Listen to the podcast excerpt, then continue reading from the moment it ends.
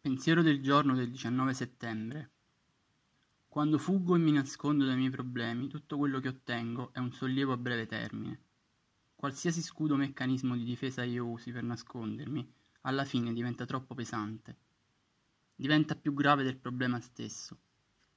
Quando fuggo dal dolore in una relazione personale, perdo l'occasione di coltivare un'amicizia profonda e significativa. Lavorare sull'amicizia mi aiuta a sopportare gli alti e bassi delle relazioni. Fuggire da un problema sul lavoro può togliermi l'opportunità di risolverlo. Nascondermi in ultima fila in una riunione di EA mi toglie l'opportunità di condividere.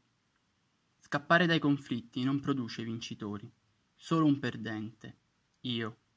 Meditazione del giorno. Aiutami a trovare la forza di affrontare tutto quello da cui voglio scappare.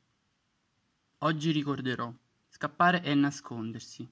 Nascondersi è una sconfitta.